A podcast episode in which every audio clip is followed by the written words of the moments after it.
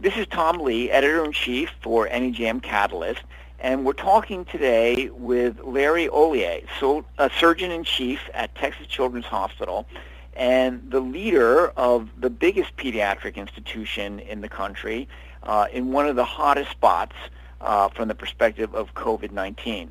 Uh, Larry is someone who I've known for several years. He's a terrific leader who clinically and in healthcare delivery, he has dealt with some of the toughest problems. He has the uh, uh, you know, willingness to plunge into difficult issues and the patience to work through them uh, in detail clinically and also uh, and from the point of view of being a manager.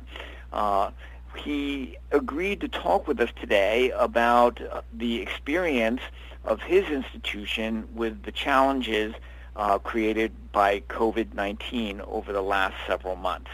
Um, Larry, for listeners who might not be familiar with Texas Children's, can you give a very quick summary of the institution and the population it serves? Absolutely. Well, I appreciate the opportunity. Um, so Texas Children's, uh, as some of our listeners may be aware, is the largest freestanding children's hospital in the country. We're actually a, a grouping of three hospitals in the greater Houston metro area. But we comprise about 11 million square feet um, with about four and a half to five million patient encounters a year. Um, uh, we number about 950 licensed beds, uh, which is is close to double uh, the next biggest children's hospital. Uh, we perform about 40,000 surgeries a year here on children and have the largest children's health plan in the country and the largest primary care pediatric network. But I would say, to put that in perspective, as big as we are, we're in the middle of the of the biggest medical center in this country, the Texas Medical Center, that that really comprises almost 20 uh, hospitals with 100,000 employees and probably something on the order of 10,000 beds in this system here. So we're surrounded by a, a massive medical complex uh, here in Houston. Well, my sense of um, Houston and um, in general is that there's so many issues for which the word biggest and most come up, uh, but it is one of the most diverse cities in the country. It has um, a very high uninsured rate. It is one of the biggest cities in the country, of course, um, and it has been one of the hottest spots. Uh, my sense has been that the stresses related to COVID have been tremendous, but they have never actually quite overwhelmed the delivery system uh, of Texas Medical Center. Um, but that's for the whole medical center, and and most of the attention has been on adult medicine. How how has COVID gone for Texas Children's? Well, um, um, I think it's helpful to give some perspective on that. As you mentioned, you know there are many challenges here. We're an incredibly diverse city. You know, perhaps um, the most diverse city in the country by by by many metrics, with a very large uninsured uh, population. Um, you do mention that the surge here was was substantial, perhaps second only to, to New York City and, and Miami, perhaps. And in the face of that, it, it really has not overwhelmed our system.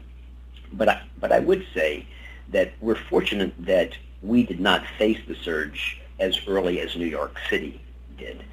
The delay in it here um, really allowed us time to ramp up our testing capabilities and our supply lines for PPE. You know, as as New York City was facing this surge in uh, March and April and into May, um, in March we went into essentially a lockdown uh, here in the city. Um, by governor's mandate, there were no elective procedures performed at hospitals. Um, and it was interesting, into early April, it appeared that we were undergoing a surge um, mild in retrospect, very mild. But at that time, uh, given how well it was being managed, the governor allowed elective procedures to resume in the city, and he began slowly reopening the economy, businesses, and, and the like. Um, unfortunately, after that slow reopening into May and June, cases and hospitalizations uh, began to rapidly increase, peaking in early July. And to give you some perspective on this, um, uh, the, the numbers just shot through the roof. Um, and it, it was fascinating uh, to see what what the response was. Um, you know, the adult hospitals into June and early July were were filling up. Um, 170,000 positive cases thus far, and, and on the order of 23,000 patients that have been hospitalized here, in, just in the Texas Medical Center, with about 2,000 deaths. But through this period of time, uh, despite the, the overwhelming numbers, elective cases were still being done in hospitals throughout the medical center. Um, uh, ICU bed capacity uh, had been expanded early in the phase of this in the TMC, um, giving us probably around that time, uh, at the peak of the surge in July, about 2,200 beds. And although we were very close throughout the medical center, particularly in the adult system, to filling up our bed capacity, only about one-third of those cases were COVID positive. And I think it's very important to reflect upon that. Despite the huge number of cases and the ICUs filling up, two-thirds were non-COVID. It was very important for these hospitals to continue their elective procedures, frankly, just for their fiscal health.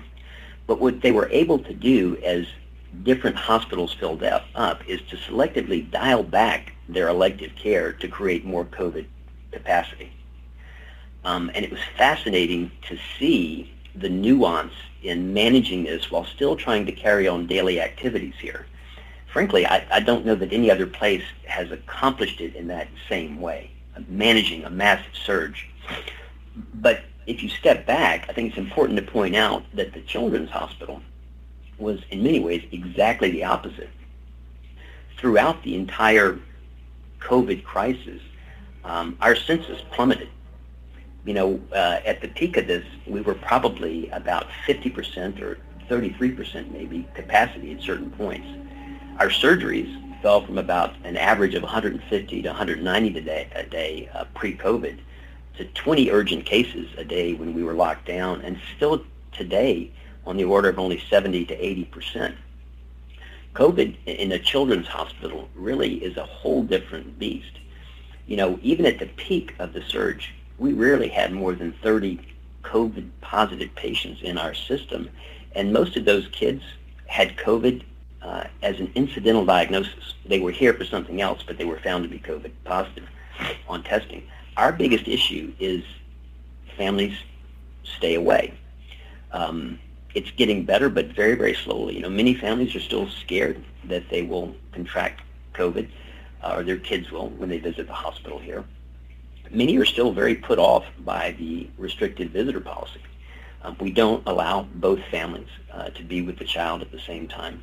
They can change off, but many families don't want to undergo large elective procedures unless both mom and dad or both caregivers can be at the bedside the whole time.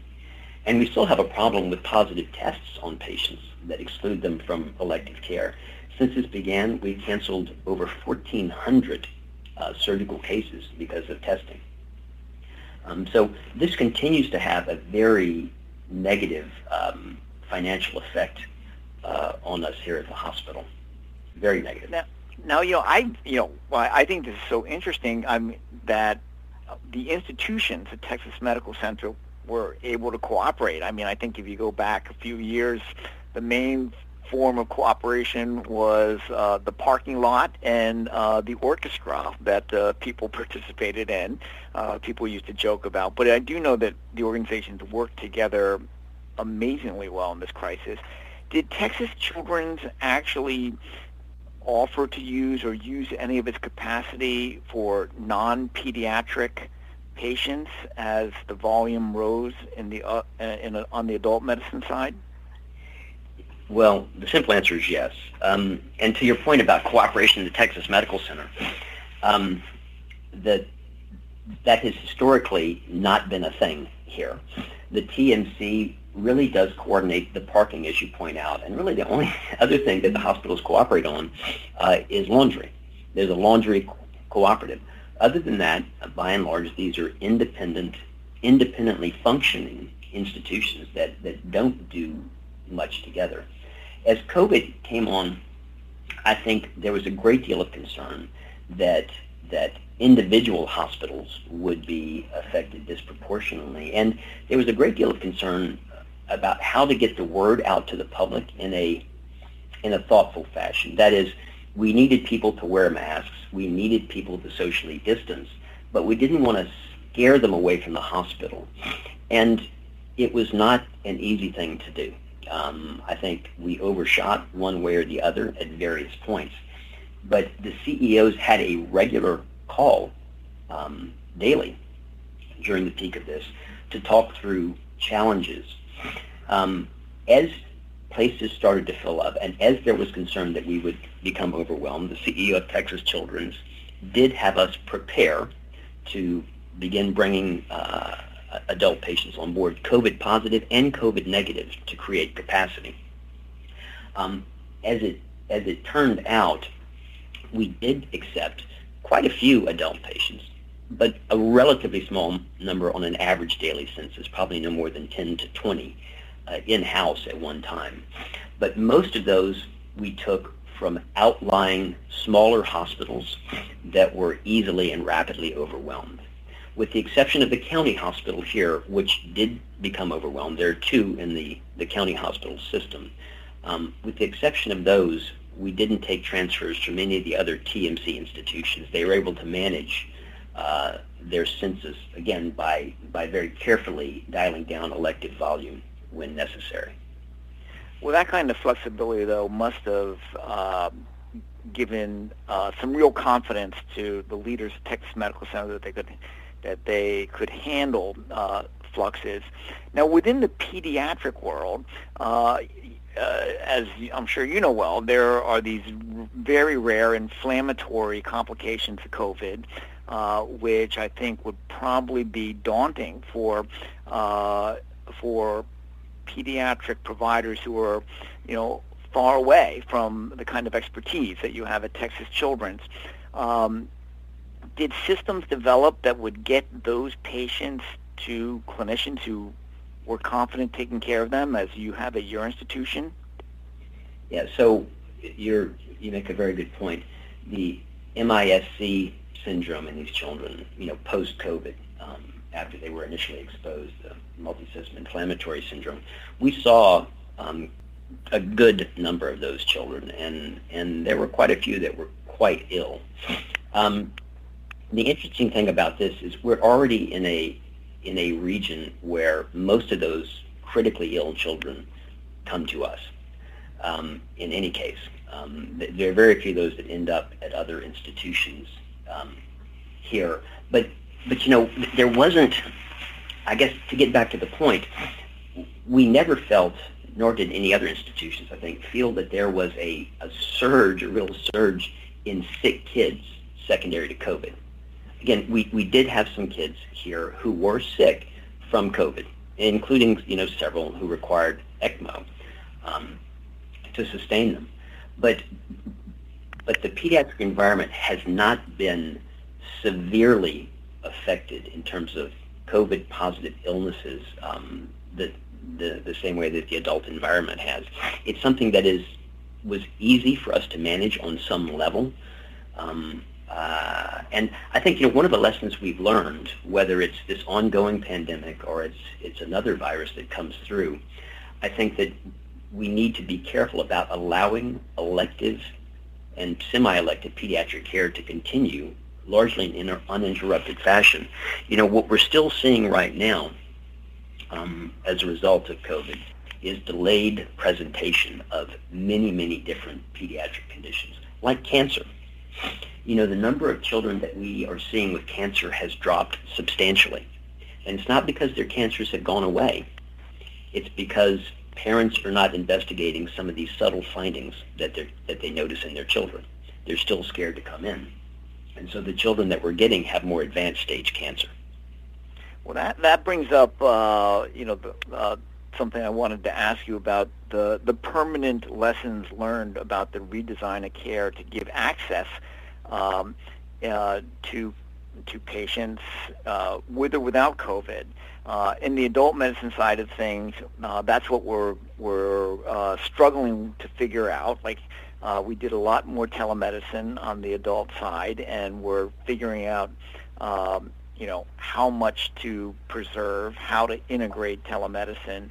Um, my guess is is that, that um, there was real redesign of care to to meet patients' needs. Um, even if it was not completely successful in engaging patients, um, how is Texas Medical Center changing the way it thinks about care delivery?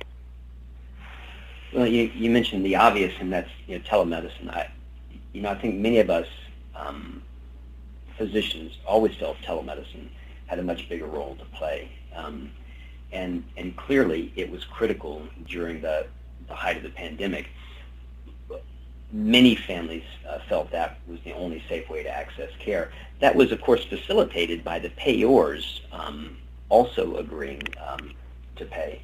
I think you can already see the the payers dialing back um, their willingness to pay at certain rates for these type of virtual visits, and I think that will determine how lasting uh, a component telemedicine is. I think we clearly are going to have this as a as a key part of our armamentarium to see patients in the future, um, but we've already seen it drop off, um, more so, frankly, here than we would have expected. Um, I, I, think the real question is, what is telemedicine best for? And I think it is it's going to be different for each specialty, whether or not it's acceptable for a new patient or just a follow-up patient. Certainly one thing that we've seen, it's very difficult in ENT. It's very difficult in ENT. You know, you can't see in the nose or the, the ears easily. Uh, there are some innovative solutions that may uh, help with that. But that's been a big issue for us. You know, ENT is a major fiscal driver as far as elective care goes.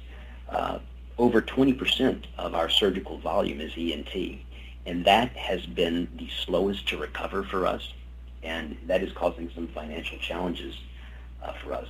But there's no question that telemedicine will be key. But partly because of that, I think many hospitals now, pediatric and adult, are ha- having to evaluate their cost structure for their clinic environment. You know, if you can do 20%, 30% of these cases by virtual medicine, you don't need the same clinic personnel or frankly the same real estate. So how is that staffed optimally? Can you shift those staff, that those staff to virtually room these telemedicine visits? There are still technical challenges, I think, around telemedicine. I will well, your point, that, bring, you, you bring up an important message, which is that uh, uh, a, a, very segmented approach to thinking about how we resign, redesign care uh, is is critical to, to being effective. Uh, it, the, the real unit of analysis isn't really telemedicine, but it's how do we meet the needs of children with ENT issues and, and adults with ENT issues and so on. Um, well, let me just ask uh, a last question. Is, is there anything that you think that you and your colleagues would do differently next time if there is a, a, a fall surge as we all fear? Well, um, you know, I, I think if, as we talk about the fall surge, I, I, I think we're fortunate now that we're still very much in the throes of of COVID. I mean, we we still have a significant number of hospitalizations throughout the medical center here every day, and so we are we are prepared for a fall surge. I I doubt, even in the face of a new surge, it will be as bad as it was in late July, knock on, or in early July, knock on wood. Um, but but we're well prepared with screening of patients, employees, uh, of physicians every day. Um, our testing capacity has never been better. Our PPE supply uh, in country has never been better. So I don't think there's anything we're going to do differently now. I think you can ask what will change perhaps when there's a vaccine and perhaps in the future we face another pandemic. I think that perhaps screening coming into hospitals is here to stay.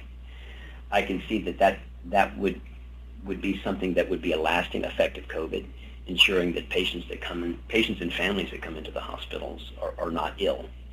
Um, and I'm curious to see what our new masking policy is moving forward.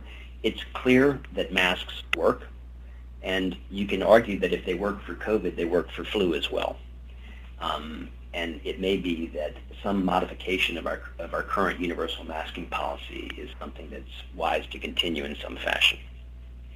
Well, thanks so much, Larry. I mean, I think that you know if I were to like look for three takeaways on how uh, that shaped how things went, I would say you had the advantage of not being the first to have an overwhelming surge, so you had a little more time to learn and think and stock up and get ready.